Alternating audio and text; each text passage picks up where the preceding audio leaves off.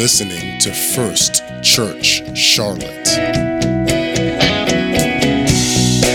Hello, everyone. My name is Nathan. It is my honor to spend a few moments with you. We are continuing our series looking at things of the Spirit in terms of what is the nature of evil, what is the work of our adversary. That's what the word um, Satan means, adversary. Uh, how do forces of evil work in the earth? And how do we as believers push back against those things? And instead of manifesting the work of the enemy, uh, Satan, our adversary, we manifest the heart of God. Excuse me. Uh, our title tonight is simply this spiritual warfare. Really? I actually think I've used that uh, title before. And the reason why I like it so much is the number one response I get from people, not with their mouth, but with their expression in their eyes. Whenever you start talking about spiritual things, it's almost like they look at you like, really? Like they don't know where you're going with this. And there's this little bit of, uh, oh my word. I don't know where this is going. And you get that in their expression. And so I want to say, actually, yes, spiritual warfare is real. It's just not Hollywood esque. spiritual warfare is real. It's just not dramatic like some horror movie. You know, people watch uh, The Exorcist and they watch The Shining or uh, something like that, and they think that's what we're talking about. That is most definitely not uh, what we're talking about. That is entertainment. It is done by people who uh, look at sacred texts to find entertaining plots. They don't look at them to understand them. Uh, they usually have no desire to understand them because they don't believe them. And what they're looking for is entertainment value. Now, there are some religious people like that, but I, I don't think that is uh, really something we're dealing with right now. Um, we very much want to read sacred texts with understanding, not for entertainment, entertainment value. So we want to think bib- biblical truth. So with that established, um, how should we think about evil reflecting upon uh, sacred scripture? Uh, the first thing I would say is this evil begins in attraction and it ends in recruitment. I'm going to say that again because it's heavy with conceptual insight and I want you to have a moment to understand it. Evil exists and it begins with attraction, but it doesn't end with attraction. It ends with recruitment where our hearts are now in league with evil doers, evil ways, evil values. So, uh, let's drill down a little bit here. Evil doesn't start with evil. It just doesn't. Um, it starts with attraction. Um, more than that, how, how, how, does it attract? We should ask. Uh, if it starts with attraction, what are what are the moving parts of it, so to speak? What is being attractive? Well, evil starts with self. Uh, our individual desires, wants, wishes, our exaltation, our desire for dominance, our desire to be first, our desire to be served rather than to serve. It all begins in the self, and this is shown uh, in the scripture uh, in, a, in, a, in a very deep and profound way that speaks to all generations. Um, it all starts when we reject any higher judge justice than our own, and we reject any higher truth than our own truth. We, as it were, rather than having a heart of submission to God as a uh, a sort of way, a calling, an ideal, how we should live. Is there meaning beyond my wants? Is there purpose beyond my lusts? Am I just a beast or is there within me the spark of the divine? Now, all that's a somewhat poetic way of talking about uh, God within. Now, let me read Paul because this is essential to understand. And I'm actually, actually going to read from the Amplified Bible because it adds uh, commentary in a few places that helps us understand. So Romans 1 or 21, for even though they knew God as the creator, they did not honor him as God or give thanks. For what? For the gift of their life, for creation, for what he had given them when he created them. They did not allow God his place. On the contrary, they became worthless in their thinking, godless with pointless reason, reasonings and silly speculations. And their foolish heart was darkened. So uh, let me, let me, uh, as it were, review this. They started out knowing God, not in the manner of a friend, so to speak, but in the manner of creator. Uh, but they did not honor him and they did not have a heart of thanksgiving and worship as a result of that. So they became worthless in their thinking, uh, godless, pointless, meaningless, and their foolish heart was darkened. So we as inheritors of a fallen nature, we as sinners all, um, uh, we, we live as those who are deceived and we seek meaning through service to self. In other words, there's a right way to live. That's what Paul's talking about. And all of us have a sense of conscience within us. This is a revolutionary idea at this moment. Uh, Paul's writing this. Um, this is not something that he is pulling, you know, uh, from the ideas of rabbinical teaching or the like. This is very much a coming together of much. Uh, it's very unique to the ministry of Paul. Um, and if you if you want to understand that better, uh, read chapter three of the book entitled Dominion, uh, the most beautiful writing I've ever read on how Paul is pulling together these influences. All right, moving along. and so uh, we seek meaning through service to self. We had a, a conscience within us. We had a, an ability to know God or at least perceive the fact that we are the most fabulous creation that we can imagine. And uh, it did not emerge from a slime pit, but there was a spark of divinity upon it. Um, and so we turn away from that and we think we, the self, is um, the highest truth, the highest justice, and we serve ourself. And the problem with that is the self is never satisfied, never ever satisfied. The result of which self and pleasing the self is this type of a ceaseless addiction. It needs a fix. The fix doesn't satisfy. It needs a fix. The fix doesn't satisfy. This will make me happy. That'll make me happy. He'll make me happy. She'll make me happy. Need a fix. The fix doesn't satisfy. 10 years. What are they going to be doing? A fix that doesn't satisfy. A fix that doesn't fix. 20 years. What are they going to be doing? A fix that doesn't fix. This is the frustration of being trapped in slavery to please something that cannot uh, be pleased. And so, service of self, uh, it takes everything from us, but not immediately, because this is the path of sin service to self. This is the way of sin. That's why Genesis and the Genesis story is told the way it is. As strong believers, you need to get this. You need to understand it because the, te- the, the work of Jesus Christ and the teaching of the New Testament will never make so much sense as it does when you begin understanding this and it begins to emerge the progressive revelation of God uh, to to humankind. So, service of self is to be slaves to sin and uh, self and its ceaseless lust takes everything from us. Sin takes everything from us, but not immediately. Slowly, ever so slowly, we slide into hell. So, of everything we lose trying to satisfy the insatiable self, of everything that is taken from us, the most tragic loss is our capacity for real love because the self slowly strips our ability to both receive and give love. We are being deformed by, by sin. Why? Because self, that, that inner narcissist within us is in its ceaseless wants and wishes and desire to dominate and desire to have. It is like a, this is a dramatic illustration, but I think it's helpful. Uh, it's like a medieval doctor who thinks to w- the way to save love is to keep bleeding it. and pretty soon, this medieval doctor bleeds it to death.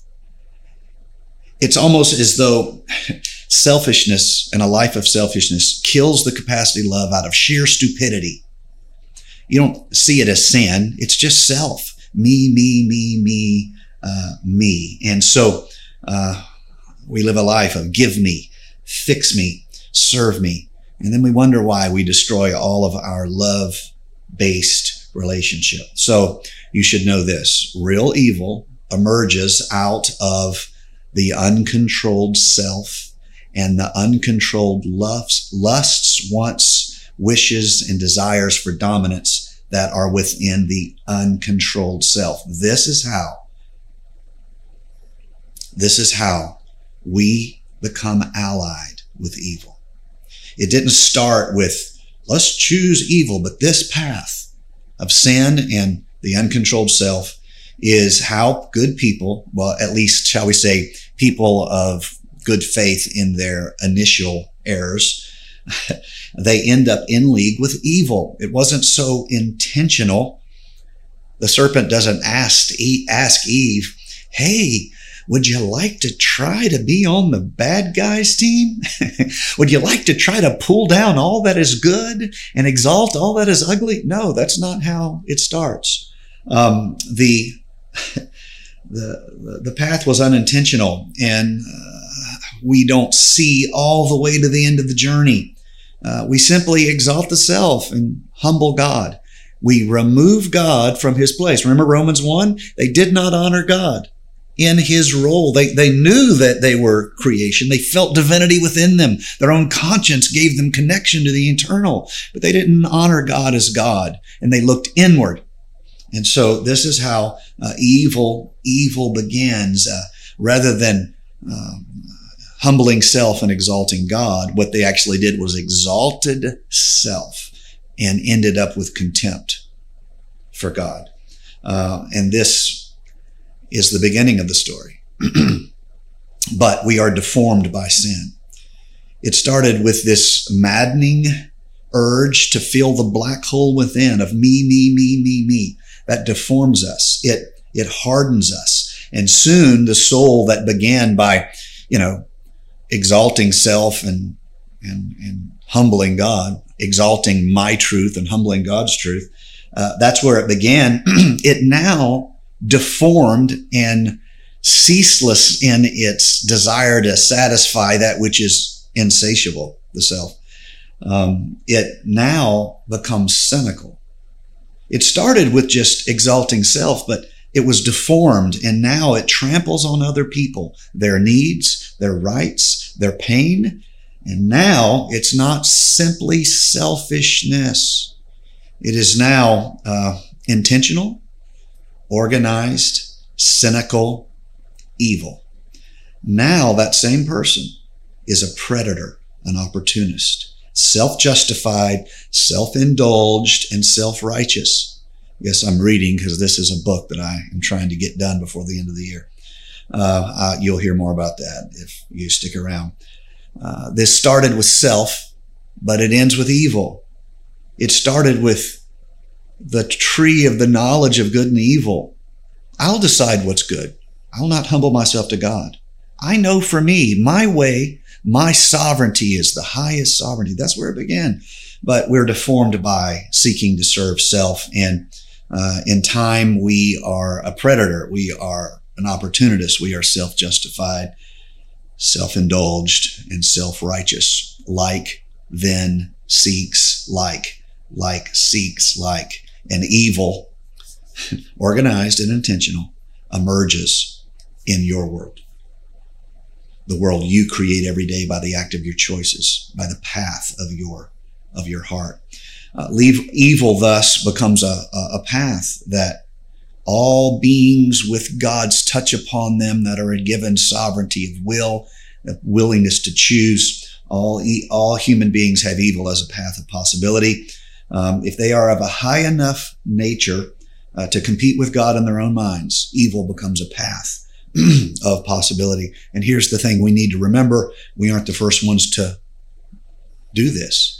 Um, the Bible shows us that challenging God has been a path of spiritual rebellion uh, for not just humanity, but for the heavenly host um, itself. And we best understand these fallen eternal beings created by God as uh, fallen spirits or angels. You can see scriptures like Matthew 25 and 41, Revelations 12, 7 through 9.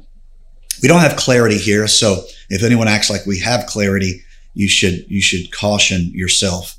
Um, what we have is flashes of understanding given to us scripturally. And so we don't want to pronounce ourselves the end all and be all of spiritual knowledge when the scripture speaks um, in just flashes of insight, not with a spotlight of clarity. Um, so, what is the unique signifying deal, uh, uh, symbol, shall we say, or the, the, the central essence, the main thing of uh, these evil uh, evil spirits. Now remember, evil was a path of possibility for all beings who, in their mind, could compete with God. They believed themselves; they couldn't, but they believed themselves to compete with God. They had enough intelligence to have doubt. They had enough intelligence to have faith. They had enough intelligence to have doubt. They now can choose to humble themselves, and we'll talk about this in just a moment, and place God first and humble themselves and serve others, uh, but rather they decided they knew best and they competed with God and ended up with contempt for God.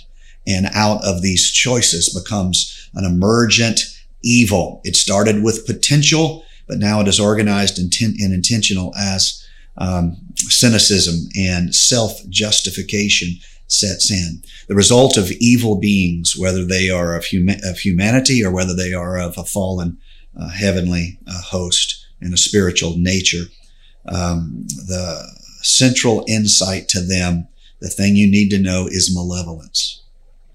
They intend harm.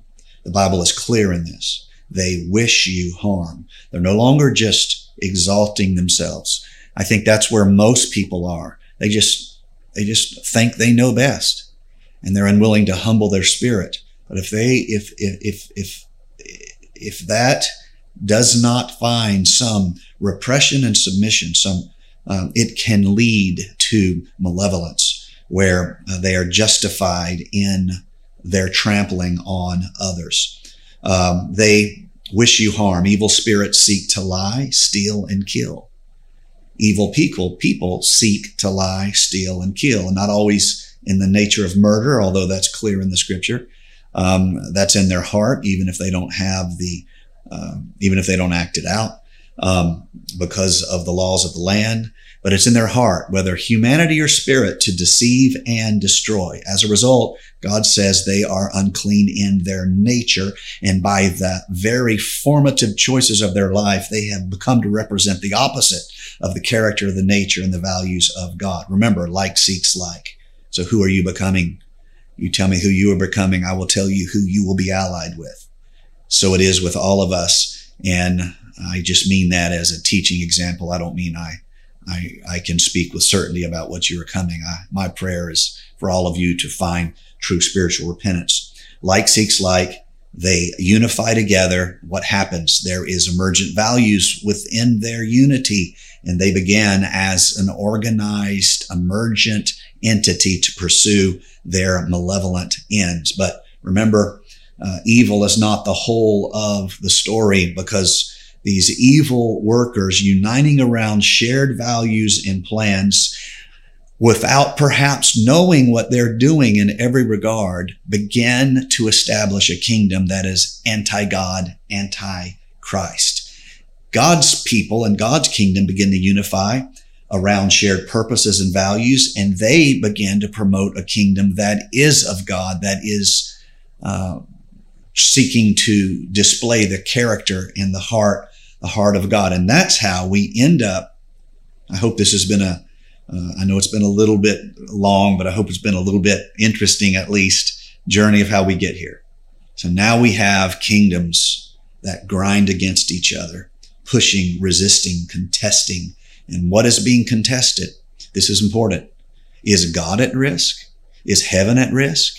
If the kingdom of evil pushes back the kingdom of good, is it heaven that's going to fall? Is it God that's at risk? No, absolutely not. God has won. Evil spirits fell like lightning. What is at risk is the way of our heart. Let me say it differently. What is at risk is what kingdom emerges into your world. Think about that. What world is created by your logos? In the beginning was the word, I, am I'm referring, yes. your word, your logos. You are made in the image of God. You create a world that is the expression of every decision you make, every choice you make. What is at risk is not heaven and God. Heaven's not going to fall. God's not going to fall. What is at risk is your world and my world. That's what's being fought over. Now, if you don't understand that, um, you'll spend a lot of time in quite dramatic but wasted prayer. If you begin to believe that if you don't pray hard enough, God's kingdom is going to fail, you, you, are just wasting a lot of prayer. I mean, it's probably good for you, but uh, that, that's no, no. Uh, you're, you're just, you have a very simplistic theology and you mean well. And I'm very sympathetic to you because I've been you. But God's kingdom is not at risk. What is at risk is the world that emerges through my life I have to let my light shine. I have to humble myself. I have to take up the cross of my redemptive purpose. My cross.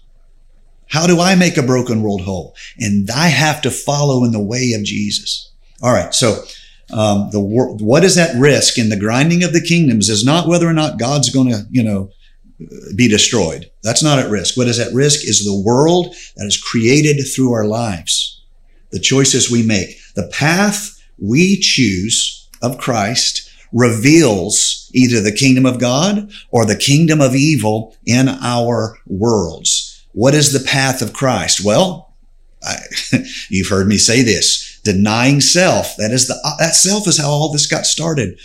Exalting self. You deny yourself. You embrace your redemptive purpose like Jesus and you follow his way or the opposite Quite cynically, we make common cause with Lucifer. How do we do that? We prefer the self. We exalt the self. We, I think you're understanding I'm beating the drum here. We end up demanding God serve us, not us serve God. And although this, this difference in our life can feel subtle, and it's not a clear line between re- who's religious and who's, who's not religious. Jesus is going to say all the stuff he says about turning away from self to religious people. He's not going to say it to sinners. He says it to religious people. Anyway, moving on. Uh, this difference can, it feels small, but it is huge. And I'll give you an example. So our submitted heart says this, take my life, take my ability, take my hands, take my feet, and make your kingdom come in my world. My hands, my feet, my abilities, my prayers, and your kingdom come in my world. Our Father which art in heaven hallowed be thy name. Where are we going with this? Thy kingdom come, thy will be done on earth as it is in heaven. So the submitted heart says, take my ability, my time, my resources, and let your kingdom come through me. Conversely, the unsubmitted heart says, give me, help me, serve me. I need to use your power to make my kingdom come not use my abilities and resources to make your kingdom come, but I need to use your power to make my kingdom come. That's where heresy is birthed. Because now people, they use the religion they've been given, this great salvation, to make themselves reassured, not to reassure, to uh, uh, reassure uh, hurting people, to reassure themselves. They'll run the hurting people off. That's how churches turn into uh, gyms where we pose for each other in the mirror, not hospitals where we're there to help other people. It is all the Pharisee problem, the, the, the, doctrine of the Pharisee. Is it for me or is it for others? And this is what God promises of you, uh, to you. If you'll give, you'll have more than you need. But if you try to hold what you need, you won't have even what you feel like you need. All right. So how is this shown through the whole of the Bible? Illustrating it's tied to the character of God, not just New Testament doctrine. Well, it's shown in the two great commandments, which are all the way back to Moses. What are those two great commandments? Uh, love God, all your heart, soul, strength. You get the idea. And your neighbor as yourself. Two things. Number one, both of these are a direct attack on self. And number two, everything else that is written is summed up in these two direct attacks on self. What are those attacks? Stop exalting yourself. Humble yourself. Put God first. Let him be the one, not you.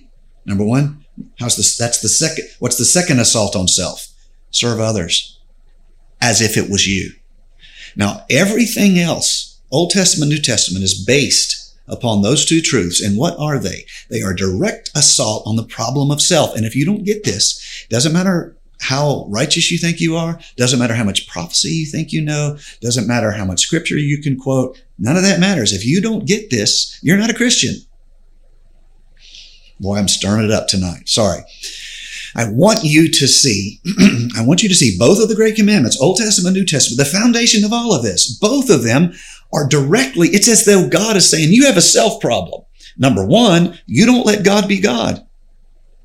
Number two, you prefer yourself over others. I want you to see if you want to follow after Christ, the path is going to be turning from self, exalting God, serving, serving others. Jesus shows us this. He gave up his will for God's will. Not my will, thy will be done. Shown in Luke 22, 42. Um, selflessness is first shown in the Great Commandment as putting God first.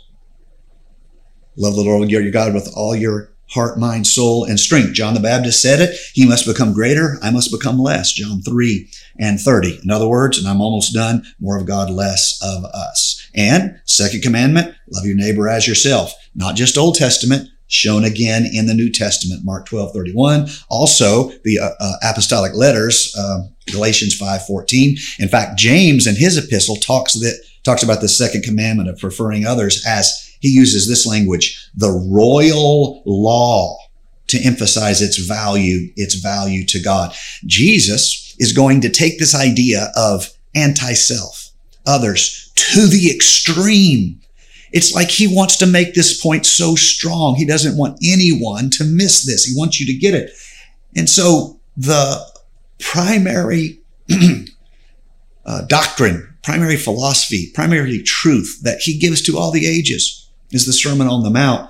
And what is he doing? He takes this selfless, this, this, this selfishness aim goal to the extreme. He takes it to the level. He wants to make this point so much that he takes it to the point uh, almost of what seems to the flesh absurdity. He, he says this, not just you should love your neighbor as yourself. Jesus takes it further. You should love your enemies. What? Nobody talks like that. That is absurd, the carnal heart thinks. Jesus pushes us to the extreme of anti-self. Not just love your neighbor as yourself, but love your enemies. Pray for your persecutors. Man, this is, I think Jesus is trying to make a point here. And Jesus wants to make sure you got this. He says, not to sinners, to religious people. That's easy for you to love a spouse or a friend or uh, someone close to you. Even unbelievers do that. Matthew 5 verse 47. What I'm calling you to do, my way, if you want to follow me, my way is um, uh, much harder than that. Can you love Samaritans? He's going to tell the story of a good Samaritan.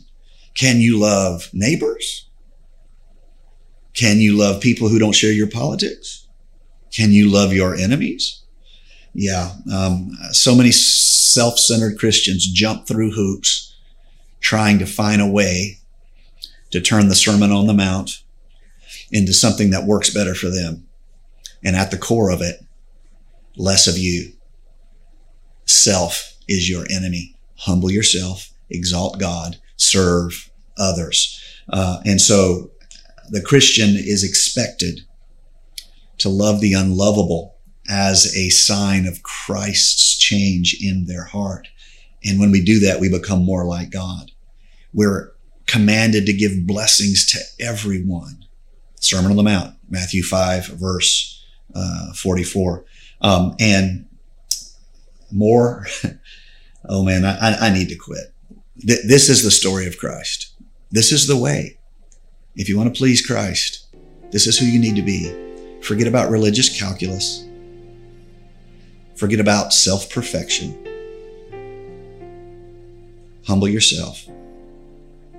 Put God and His truth and His word as your authority. Worship Him with your breath every day. Serve others. This is the path. Walk ye in it. All right, that's enough. Love you guys. Lord, bless with you, bless your people. Give us help, give us strength. Give us the ability to do this. Convict us when we're not doing it. Convict us when we come to church and say selfish things about what we need, what we want. We don't, I, I can't imagine how so many of our prayers sound to you, God. Forgive us of that. Help us to do better, including me. Let it start right here. In Jesus' name I pray. Amen.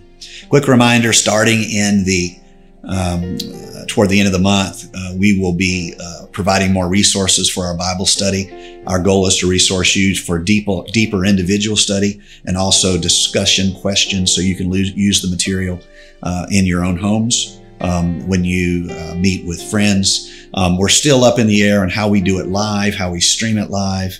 Um, I, I, I, must confess to you that a lot of people um, are they, they like doing it remote. It fix, fix, fixes their their schedule uh, a lot. And um, my goal is to serve. And when I ask you to sacrifice, um, it, it won't be something like that. It'll be something where you're serving others, not just self. But seems like I've already said that. Anyway, moving along. Love you. God bless you. Have a great. Thank you for listening to First Church Charlotte. If this podcast has blessed you, please rate it with four or five stars. By doing so, you will help others find our free podcast and bless them. If you're in the Charlotte, North Carolina area, come worship with us at 4929 North Sharon Amity Road. For information about service times, church ministries, and so much more, visit us online at firstchurchclt.com. If you would like to help support our efforts, please text GIVE to 704 445 5353. We pray God's richest blessings to you. Come, worship with us.